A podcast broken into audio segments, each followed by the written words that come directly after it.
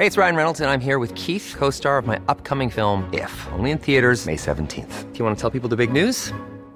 All right, I'll do it. Sign up now and you'll get unlimited for fifteen dollars a month and six months of Paramount Plus Essential Plan on us. Mint Mobile dot com slash switch.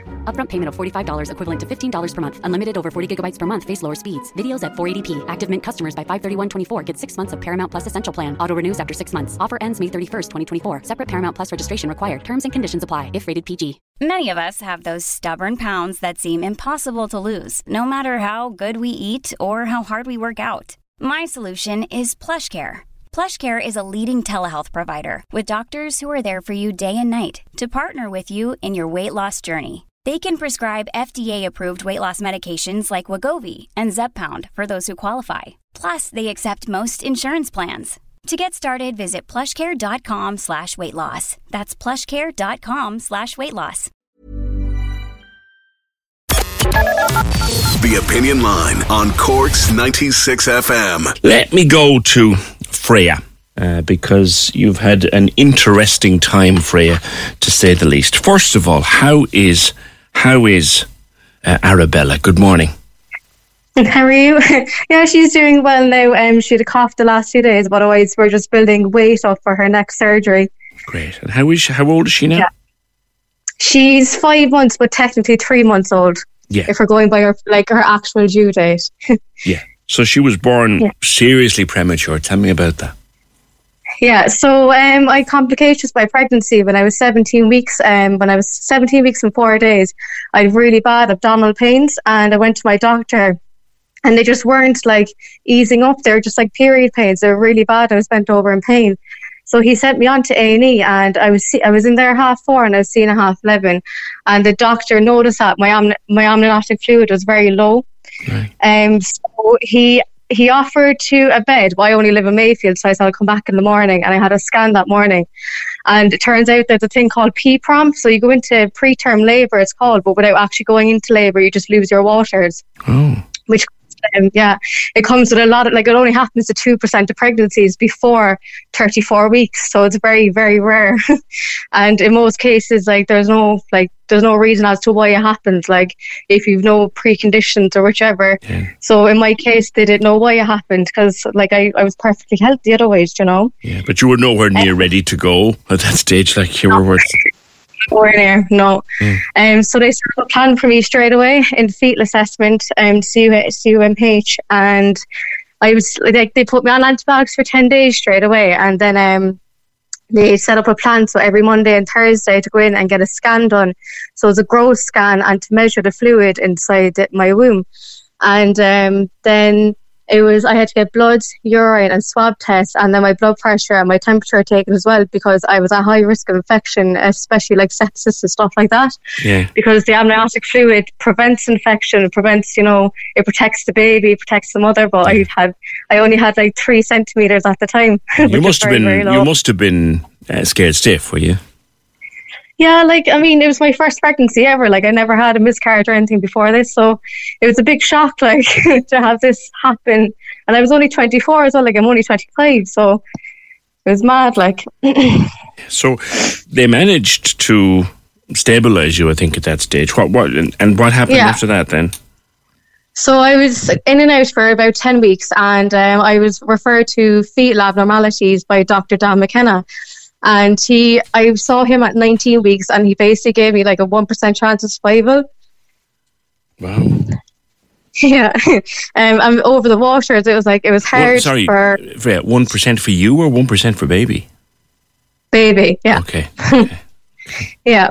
Um, so because the waters, it was very hard to see like how she was developing, like what her weight was, you know, her length, um, to see for like sometimes like a P-PROM can happen if their, their their bladder and kidneys aren't working, but hers seemed to be working, but there's never a definite answer. Yeah, yeah. Um, around seventeen weeks is when their lung development starts happening as well, and um, they weren't sure how developed her lungs would be if she was born early and stuff like that.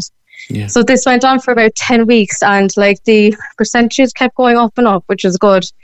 Um, and then I, when I was twenty-seven weeks, um, I, I had that morning, I had like um, like watery red discharge. So I went in for my regular scan and they said everything looks fine on the scan.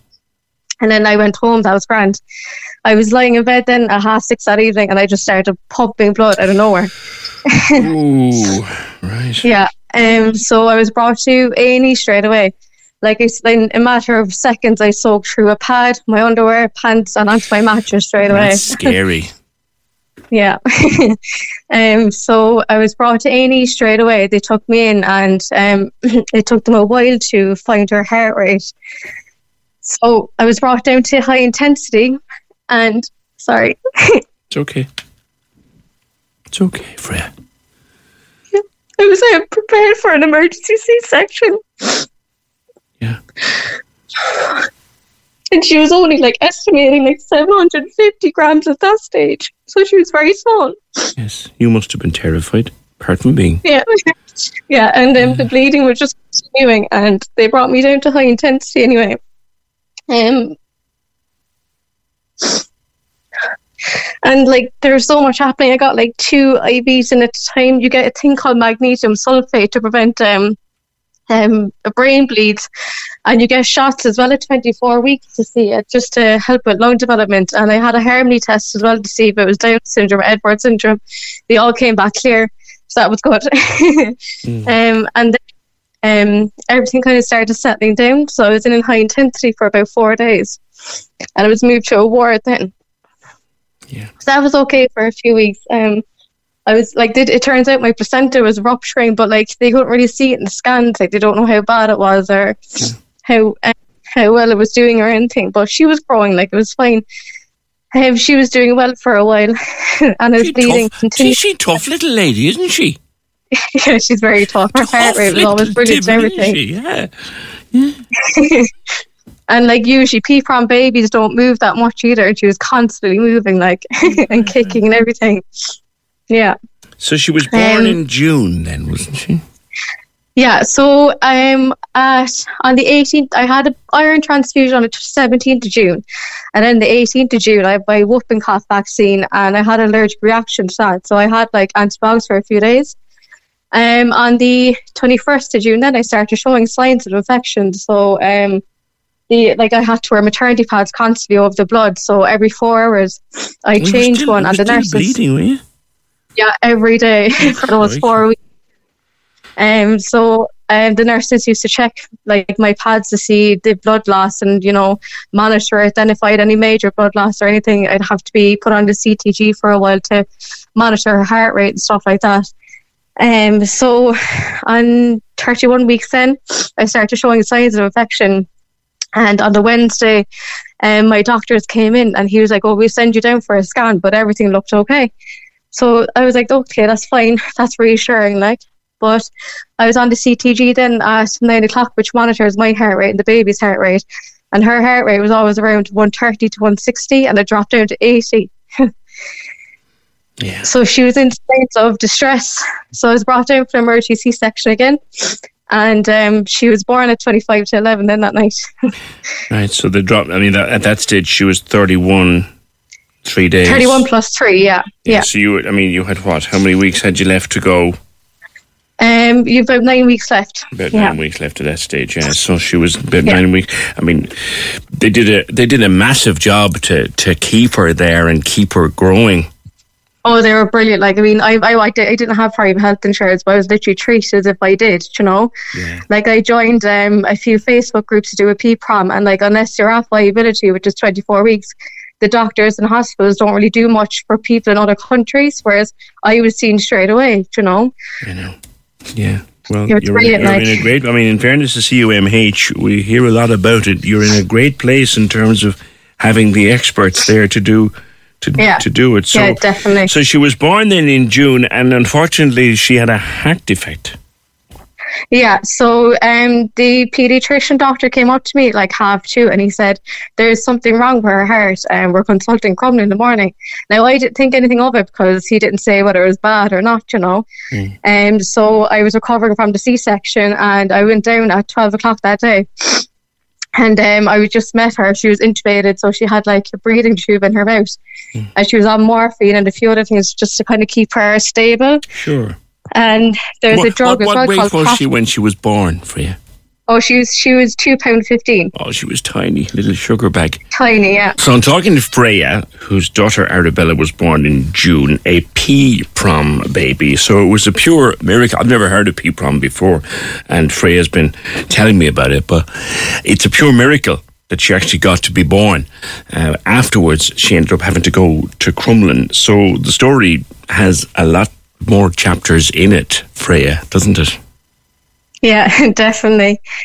Um, so she was born the Wednesday, and then the Thursday morning I went down to the N I C U to see her after I recovered from the C-section. And um, I was only about ten minutes into actually meeting her and looking at her and seeing how she is. And the doctor came up and said to me, "Did you hear what happened?" And I said, "Oh, no." And um, she basically told me that either she's one condition where there's no medical preventions can be provided, no surgeries, nothing can be provided, um, and I'd have to let her go. Or she has um, another one, which she was diagnosed with eventually, um, which requires multiple high-risk surgeries. So they didn't know now, at that point was, which one it was, no? No, like Dara Finn now, he's brilliant. Uh, he's a doctor in C U M H. He's a cardiac, um, a cardiac pediatric doctor is what he is. And he, like, there the technology in C U M H wouldn't be as high-tech as a all the heart ultrasounds and stuff up in Crumlin. So they only knew whether it would be this condition, like it was truncus or a double outlet right ventricle. So they didn't know which one it was until Crumlin did further examinations and C T scans up there. Right. So yeah. The doctor was telling you it was one of two things. One, they could yeah. do absolutely nothing about. And the other yeah. was a very complex set of surgeries, and only Crumlin yeah. could tell you which it would be.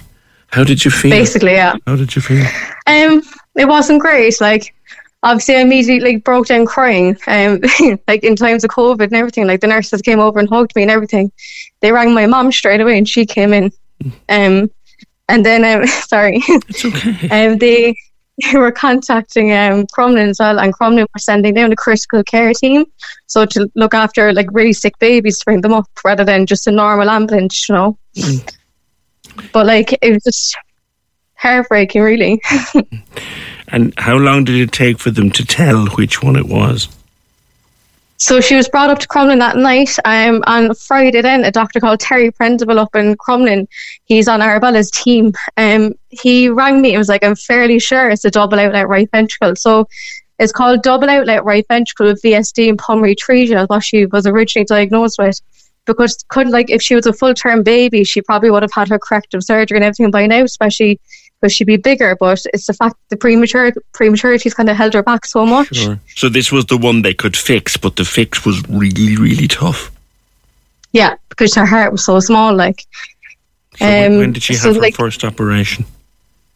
Um, so she there was like um she. I went up on the Saturday. She was diagnosed on a Monday, but Crumlin don't look after babies under two kilograms. So she was moved to the Coombe to fatten up, basically. Right. Um, and she, to the Coombe hospital, yeah. So she was gaining weight. She was doing brilliant. She went off oxygen and everything for a few weeks. And then they, there's a drug called Prostin that keeps the P D A open, which is what we all have when we're in the womb to bring oxygen to the lungs. Mm. Um, Arabella's heart doesn't do that. So they kept her P D A open. And... Um, usually when you're born, it kind of disintegrates and your heart just works away. But in her case, they couldn't do that. Um, so they kept the P D A open with this drug, and the, like the drug obviously has an expiration date. So she was kind of just like she was disimproving, I suppose. Um, when she was about three or four weeks old, um, so like her de- like our de- like our stats would be around a hundred percent for oxygen, whereas her ones were like sixty-five to seventy percent, seventy percent ish. Very low. But she was. Yeah, the D stats then, which she was experiencing, were only going down to ten or twenty percent, so she wasn't breathing basically. Right, but isn't it um, isn't it incredible what they can do just to keep? Oh, it's her amazing. Ready, ready for the operation. Yeah, she had yeah. her operation so, five weeks in, wasn't yeah. it? Yeah, when she on the twenty-ninth of July she had her operation. She was like they wanted her to wait till she, uh, she was two point five kg, but she couldn't hold on anymore. So um, it was the twenty-eighth she had to be revived twice. And then she went in on the twenty-ninth to get a stent into the P D A to keep it opened. But she's been thriving since, like, she really has. Like, since then, like, it took her a few days to recover now, obviously, because she was only four pounds when she got it done. Yeah. Um, yeah, she was very small. yeah. Um, but she was brilliantly, like, um, like this, like, we had amazing support up in Dublin as well yeah. when she was in the Coombe. Yeah. Is she, um, is she the home Coombe, yet? Oh, she is, yeah. So um, she was brought down to C U M H on the ninth of August to their neonatal for a while. Um, that was a bit rough as well because um, she was diagnosed with an eye condition called coloboma. Madeleine McCann ha- like has it in her eyes. Yeah, the two different colours. Yeah. Yeah, yeah um, and she was diagnosed with that, so they don't know how developed her eyesight will be. Okay. But like, um, coloboma and a hair condition can be like linked to a syndrome called Charred Syndrome, which is a five-year life expectancy. And her next test didn't come back at this stage, so they're kind of thinking maybe she has that. Right. And so, yeah, so but thankfully that came back clear, and she's been home since the sixteenth of September. That's now. That's brilliant news. I know that yeah. you particularly, Freya, wanted, because it's on their page, we found your story, you you wanted to talk about Blood Bike South, because of what, yeah. how they helped. Yeah, they were brilliant now, um, because I went home on the weekend just for a bit of a break from the hospital in Dublin, you know, just have a bit of support around me as well, I suppose, be in my own environment. Um, the the Coombe Women's Hospital set up a place called Hughes House, which helps um, families with sick babies. So it, it's free accommodation basically, so you don't have to worry about paying for a B and B or you know mm. anything like that. Um, and then I stayed up there, and um, when I came back down home, then I was pumping for Arabella, obviously, um, for the breast milk because she could only be on that for a while. So I was doing that, and while I was down home, the Blood Bikers used to collect my milk, meet Dublin Blood Bikers up in Cashel, and then Dublin Bike Blood Bikers used to bring it up to Arabella then. Crikey. Wow. Yeah. yeah, they're brilliant. Or even like um, when I left the Coombe Hospital to go to Crumlin, I rented a pump off the um, Irish Neonatal Health Alliance, and my pump broke as well one night, and the owner, Mandy Daly, came from Waterford to Dublin literally at like eight o'clock at night on a Saturday. I know Mandy. Pump. I know Mandy. Yeah. Yeah. Yeah. It's brilliant, like. Yeah. Oh. So all is going as well as it can be going now, is it? Yeah, like she got her stent dilated now to fit her size on the eighteenth of October, and due to like it's like a stent kind of has an expiration date as well.